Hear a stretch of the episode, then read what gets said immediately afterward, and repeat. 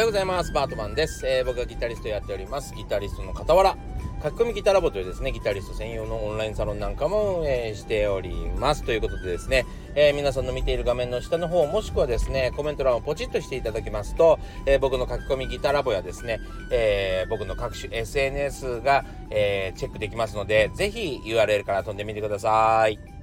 さあ今日はですね、えー、手放す勇気という話をですね本題としてお話ししたいなと思います。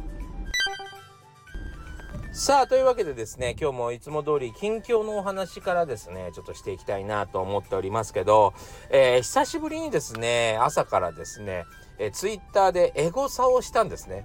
でなぜエゴサをしたかというと簡単に言うとですね、えー、通知がオンになってなくて皆さんのリプが僕に届いてなかったことに気づきました。昨日の夜ね。そう。だからあえー、僕のことについて書いてくださっている記事が結構あるのかもと思ってですね、えー、ちょっと朝からエゴサしたんですね。はい。それで分かりました。はい。というわけでですね、えー、ご報告します。えー、2023年4月24日付でですね。私の、えー、書いた初の書籍、1日10分40歳からの早引き双方革命がですね、紀ノ国屋書店エンタメランキングの1位を獲得しておりました。ありがとうございます。ありがとうございます。4月の報告をですね、6月に気づくやつ。どれだけのんびりしとんねんっていう話でございますが、えー、というわけでですね、本当に皆さんのおかげで、えー、1位を取ることができました。ありがとうございます。いや、実はですね、このあの記事のね、えー、4月24日頃だったと思うんですけども、その、えー紀ノ国屋書店さんが1位だっていうやつはですね、えー、それを6月まで気づかなかった俺もどうかと思うんですけども、ちょうどその頃にですね、あの、増刷が決まっていたんですよ。増刷することになりそうです、みたいな。それでまあ5月中に増刷が決定ということですね、になりました。で、あのー、ほんとね、僕の方にはどれぐらい売れてるかという体感が全くないもんで。そう全然情報も来ないんでね、えー、どうなってんのかなとは思ってたし増刷が決まってもですねまああのヤマハの上層部の方が気に入ってくださってそうなんですよ。でやっぱりね本にもですねいろいろあってもう本当要はもう何表紙はいいんだけど中身は本当に釣り釣りというかねあんまり中身がない。みたいな本もやっぱり結構あるそうで、そういうのはヤマハさんとしては絶対出したくないみたいですね。そこの審査がめちゃくちゃ厳しいらしいんですよ。そう。だから、あの、僕、本ヤマハで決まったのってすごいんですよって、えライターさんから教えてもらうぐらいだったんですけども、はい。あの、僕は そう、あの、どっちかというと YouTube をやってるからかなぐらいしか思ってなかったから、そう、末松さんに決まるって、やっぱりちょっとそれはね違うんですよって教えてもらったことがあったんですね。なので、まあ、気に入ってくださってですねあの結果的に作ってよかったなみたいなことで増設なのかなと、まあ、増やしとこうぜみたいな話なのかなと思ったんです実は。でもねよかったね。はい。あの本当に紀ノ国屋さんで売れていたっていうね。本当にありがたいあの状況ですね。はい。えー、でも、これからもですね、まあ、あの、1万冊、2万冊と、えー、ずっと売れ続けたらいいなと、本当に思っています。本当に、えー、僕も何十年かけてですね、結果的にこれがすごく大事なんじゃんっていう、えことをまとめた本なんでね、これはもう一生使える本だと思いますから、あの、時代のトレンドとかにも全然流されない内容を書いてるんで、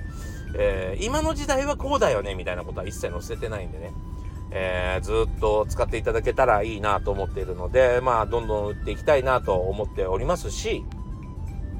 やっぱね、おかげさまなんですよ。皆さんのおかげさまです。皆さんがもうね、えー、紀ノ国屋1位を取ったと言っても過言ではないっていうのはもう間違いないなと、よく思うんですね。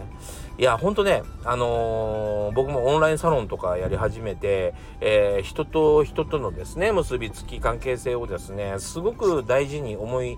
思い始めたんです。もうね、年食うまで全然分かってなかった。おかげさまって言葉は、えー、この瞬間に言うもんだよね、みたいな。決まり文句だよね、みたいなぐらいな感じだったような気がします。そう。そんなことも考えてないぐらい、あんまり、あの、適当に発言してたってことですね。でもね、ほんとおかげさまなんですよ。おかげさまのパワーってねすごくってね、まあ、例えばこの間あの革命クロスというギタークロスを僕販売したんですね。で今でももちろん販売してますけども、えー、この革命クロスもですね、えー、最初にですねやっぱあのプレセールでですねこのスタンド FM と、えー、サロンのメンバーだけに先に販売しましたよね。それもですねあのその枚数がすごかったわけですよ。2日間で200枚一気に売れたんですね。まあ、それがあるからこそ話題作りもできるし、えー、多くの人に知らせることができるんですね。そう多くの人ってさやっぱり怖いじゃないお金出すのが。ね、変なもんつかまされたらどうかなって思っちゃうじゃん。えー、それもですね、サロンメンバーとか、まあこうやってスタイフの皆さんとかにですね、えー、買っていただいて、え、トラブルもない。そしていいものでした、なんつってツイッターでつぶやいていただけるとですね、もうみんなの安心材料になるんですよ。そう。ほんとね、自分一人じゃね、売れない。本当に何も成功しないっていうのがねもう、ほんとまざまざとわかる、えー、生活をしています、最近。はい。えー、というわけでですね、本当におかげさまなんです。ありがとうございます。本当ね、もうあくまでもですね、これはね、応援に過ぎないと思っています。僕の本の内容を読んで買ってくださるんじゃなくて、最初の人たちはですね、末松応援してやろうということでですね、とりあえず出したんだったら買うわって買ってくださってると思うんですよ。この気持ちがすごいねありがたいし大事ですよね。本当にこういう人たちをですね僕はね一生大事にしていかなければならないなと思うしまああのこの何て言うのかな、えー、人との関係性の大事さみたいなのをですねやっぱり、えー、迷ってる人困っているバンドマンとかね、えー、いろんな人にですね伝えていけたらいいなと思っています。はい。というわけでですね校長先生の、え朝礼みたいになってきたんでね。このぐらいでやめようかなと思っておりますけど、本当に皆さんありがとうございます。えー、これからもですね、えー、たくさん、えー、頑張って売っていきたいなと思ってますし、これからも面白い情報をどんどん出していきたいと思いますので、これからも応援どうぞよろしくお願いします。何歳からでも早弾きはできる。早弾きを諦めた大人ギターリストに夢を達成させた革命的な方法を詰め込んだ一冊がヤマハから発売。プロギタリストであり3.5万人 YouTuber 末松和人の1日10分40歳からの流行りき総合革命購入は Amazon 全国の書店にて。さあ今日はですね本題は手放す勇気ということでお話ししたいなと思ってます。このお話はですねまあバンドやってるとかまあ何かの作品美術品を作ってるとかですね、えー、グッズ作ってるとかまあそういう人たち向けですね。要は何かこう期日決めて販売日とかイベント日とかでライブ日とかを決めてですねそこに向かって準備していく人たちのためのですねお話と言っても過言じゃないかなと思います。はい。えー、それでですね、まあ、その手放さなきゃいけないんだよと、ある程度手放す勇気を持っとこうぜっていうことですね。えー、その話をね、ちょっとしたいなと、えー、3ポイントぐらいにですね、分けてお話ししたいなと思ってます。で、まあ、あの、なぜ途中でやめなきゃいけないか、そんな状況が生まれるのはですね、まあ、一つは体調不良とかですね。はい、体調不良とか、もう一つはですね、あのー、まあ、思ってたものと違うものができかけてるみたいな、えー、思った感じにならなかったみたいな時ですよね。そう、そういう時にですね、どういう判断をするかっていうことになってくると思うんですよ。えー、ここでのですね、手放した方がいい、えー、ポイントをですね、3つぐらい挙げたいなと思ってるんですけども、まず1つはですね、もったいないっていう気持ちが生む損失ですね。そう、みんながせっかく気持ちが高まってるのに、えー、途中でやめるって言い出せないっていう感じですよね。でもね、やっぱね、あのー、まあ、有名アーティストとかタレントさんとかですね、えー、俳優さんとかもまあそうですけども、えー、一番気にするのはですね、自分のですね、まあブランドですよね。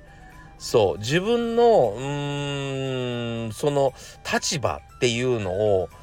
一番大事にします。だってそれを売ってるんですもんね。そう。そうなんですよ。商品がまさにそれだってことですね。そう。で、みんなの期待値はそこにあるのに、中途半端なものを出せば、中途半端に見えるんですよ。あのブランドって中途半端だねって思わせてしまうんですね。そう。なので、しっかりとキュレーションしなきゃいけないってことですね。選別しなければいけない。専門家がですね、まあ例えば僕らミュージシャンもですね、せっかくこの曲作ったけど、あ、えー、そう、出さないっていうのはあるんですよ。そうあのごめんねちょっと話がぐちゃぐちゃになってねあの例えば CD を例えば作るとするじゃないですかで10曲ぐらい入ってる、まあ、CD を作るとしますよねそうするとですね大体20曲ぐらい作ってますそれで今回のテーマっていうのに絞って20曲あ10曲ぐらいの CD にしてるんですよ。実は。そうやって捨ててるからこそですねアルバムの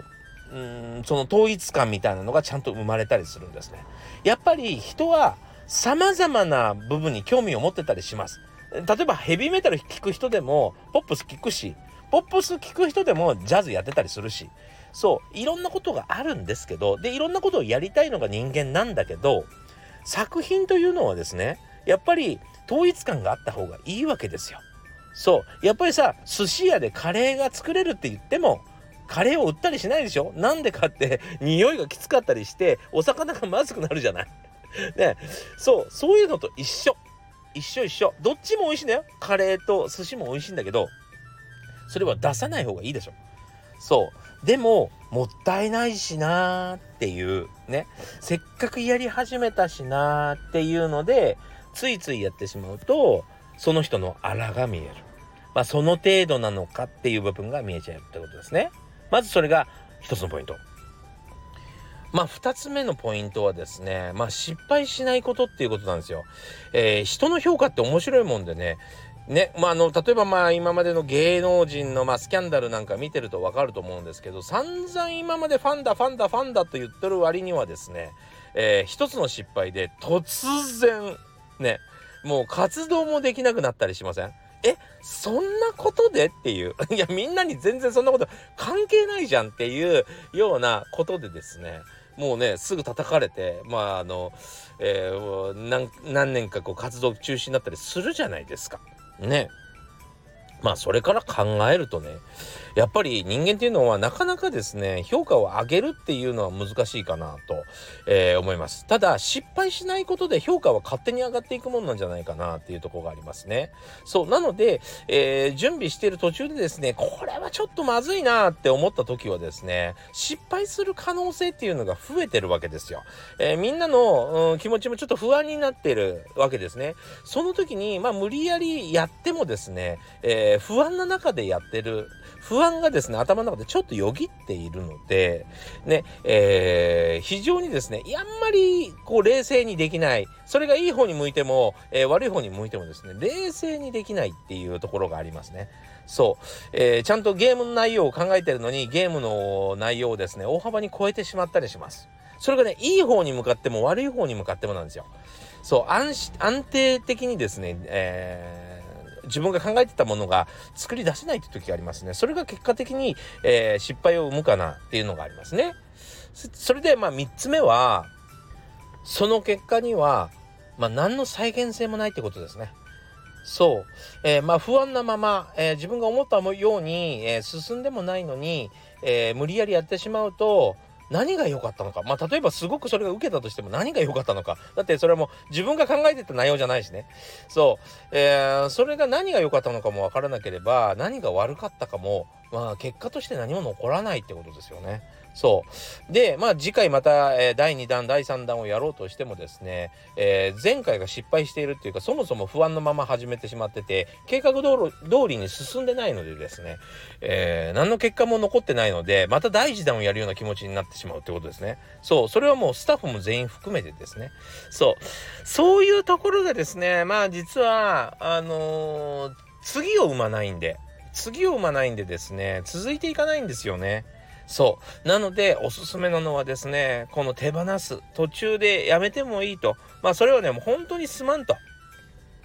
ね、えー、その企画のリーダーはですね、すいません、もう本当に、あの、自分がもう全部これ責任持ちますからっ、つって、えー、ちゃんと自分の、えー、コントロールが効く、えー、自分が思っている通りのですね、内容を、えー、進めようとす頑張るってことですね。まあ、負債が多少抱えたとしても、えー、みんなの気持ちがちょっと嫌な気持ちになったとしてもですねやっぱり、えー、ちゃんと企画通りのものを、えー、やれるように頑張るっていうことがすごく大事かなと。はい、えー、もうねあまり傷が深くならないうちにちゃんと損切りするってことがですね大失敗を生まない、ねえー、方法かなと思います。はいというわけでですね、えー、今日は手放そうというようなテーマでお話ししました。というわけで、えー、今日もご視聴ありがとうございました。えー、皆さんにとって良い一日になりますように。それではまた。